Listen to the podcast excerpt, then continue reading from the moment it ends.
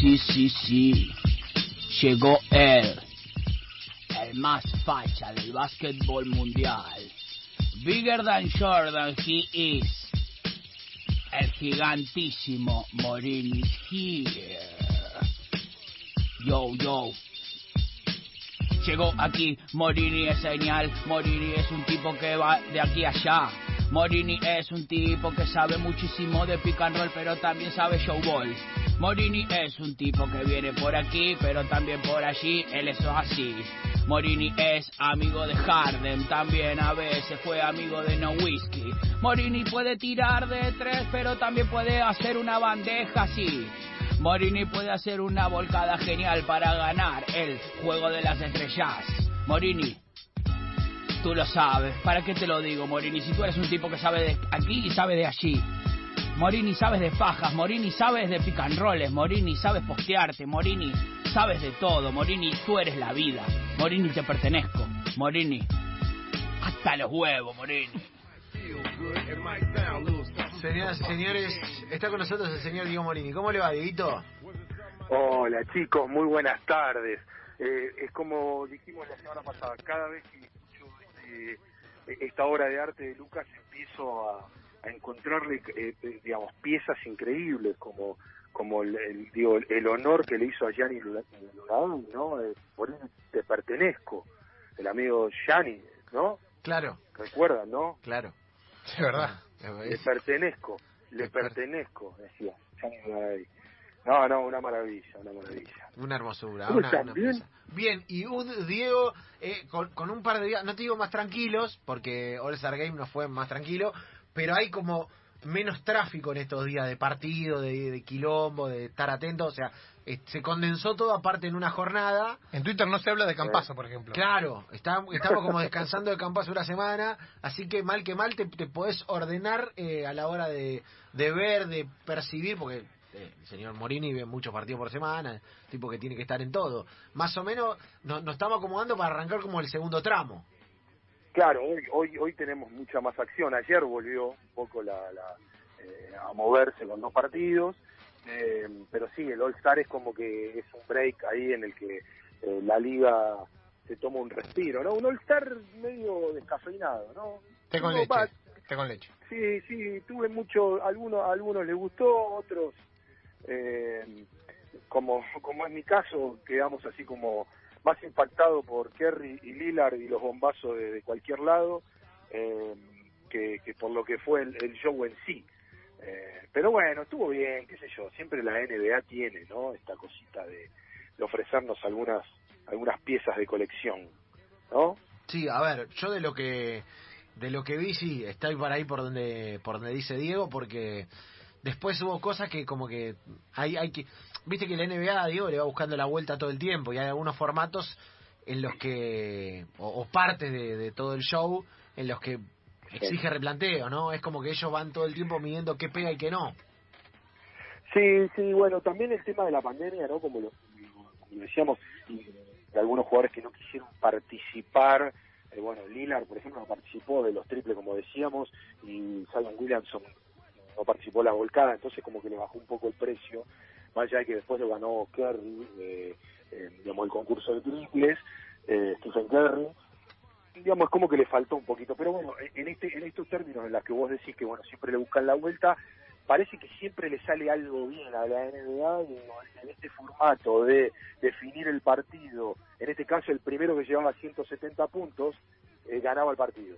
¿Y cómo se resolvió el partido? ¿Cómo llegaron a, 100 a 170 puntos el equipo de LeBron James, que es el que ganó el juego de las estrellas? Un bombazo en mitad de cancha de Damian Lillard, ¿no? Con el, con el, con el Lillard Time, ¿no?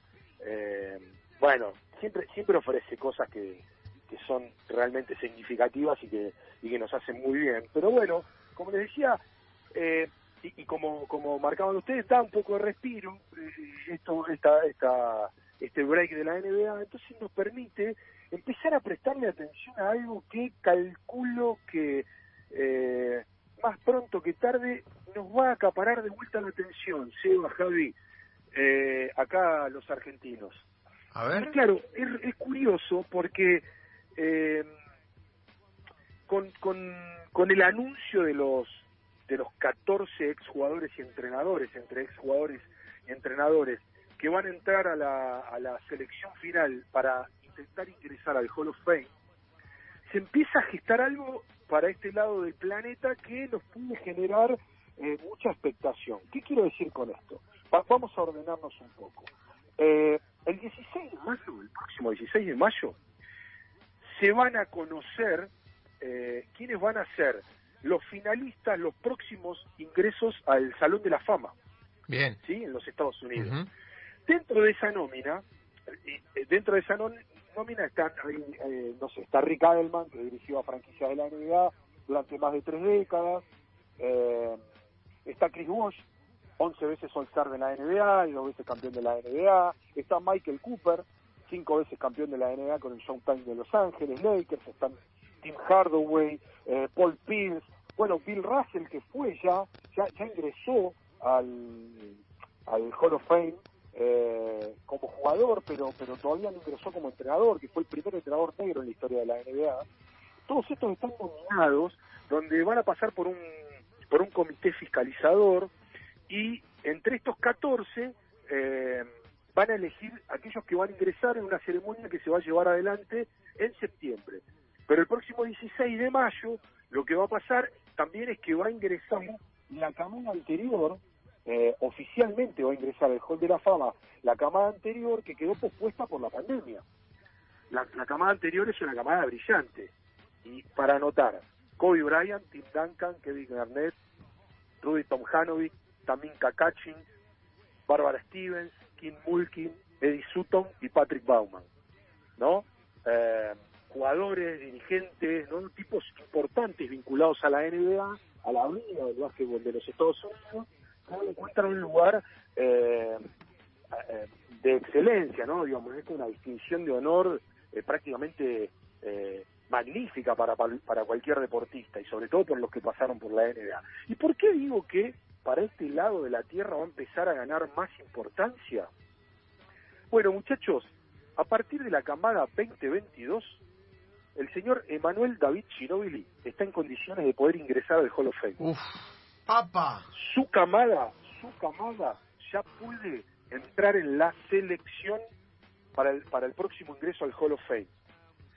Vamos a explicarle un poco a la gente de qué se trata. Primero, no necesariamente, eh, digamos, se necesitan al menos tres temporadas de retirado para empezar a ser considerado como un postulante al ingreso al Hall of Fame.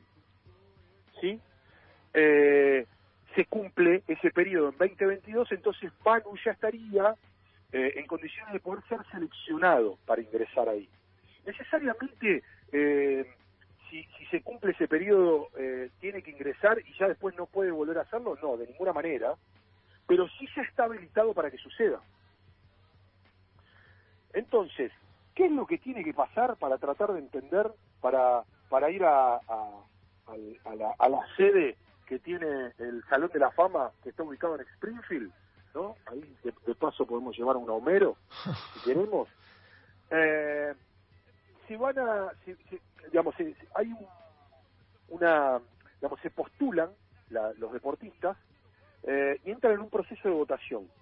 Está dividido en diferentes comités, eh, eh, digamos, este, el, el, Hall de la Fama, y en el caso de los, eh, de los jugadores de la NBA, les corresponde el, el comité norteamericano. Está compuesto por nueve miembros analizan los diferentes nominados, digo, analizan los logros, el impacto, eh, quiénes lo nominan o, o, por qué se aclama esa nominación.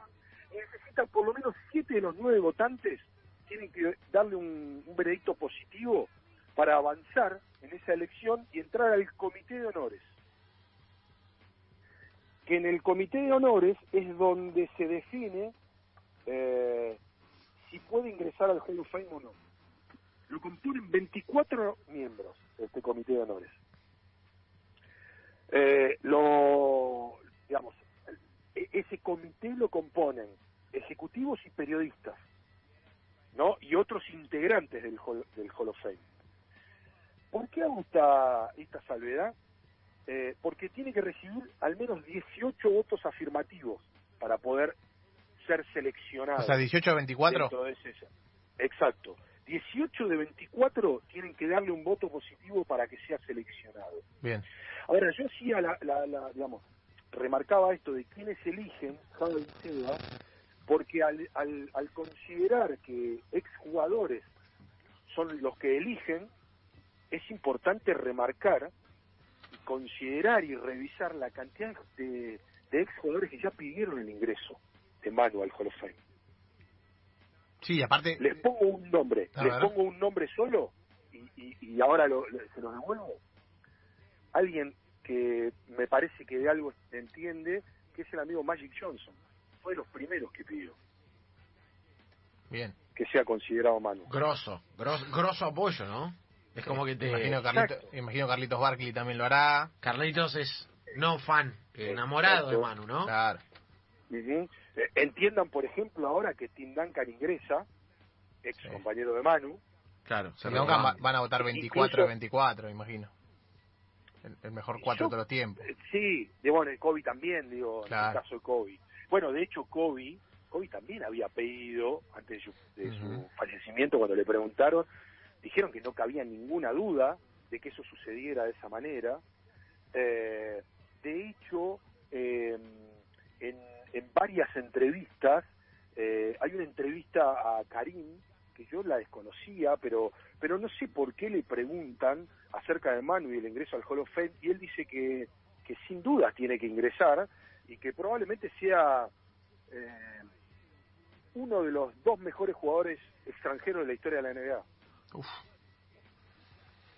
Es un montón. Entonces, Fuerte.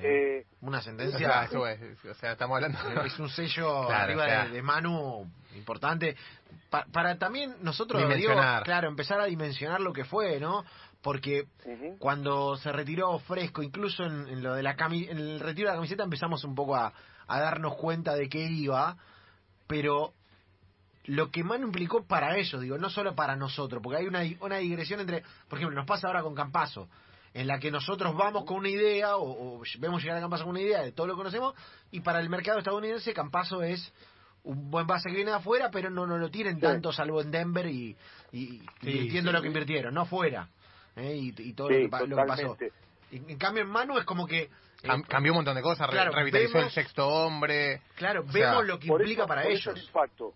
Claro. Por eso le decía, chicos, del, del impacto, digamos, no solo se mide la obtención de títulos, sino el impacto que genera esa persona para darle un lugar eh, de honor dentro de este, de este espacio. Entendamos que ingresar al Hall of Fame, al Salón de la Fama en los Estados Unidos, no debe haber mayor galardón para un deportista que, que se formar parte de, No, no de lo ese hay. lugar. Claramente no lo hay. Digo, no, no existe otro lugar, pero incluso para comprender por qué todo el mundo considera que ese, ese lugar es inevitable para Ginóbili, siempre hago la misma referencia porque me parece que es significativo y, y- y que marca que, qué tipo de deportista fue Manu, que es que cuando él se retira de la selección argentina en los Juegos Olímpicos de Río, en el momento que él está saliendo en esa imagen con la pelota debajo del brazo, Ujú. ¿no? Muy, muy conmovido.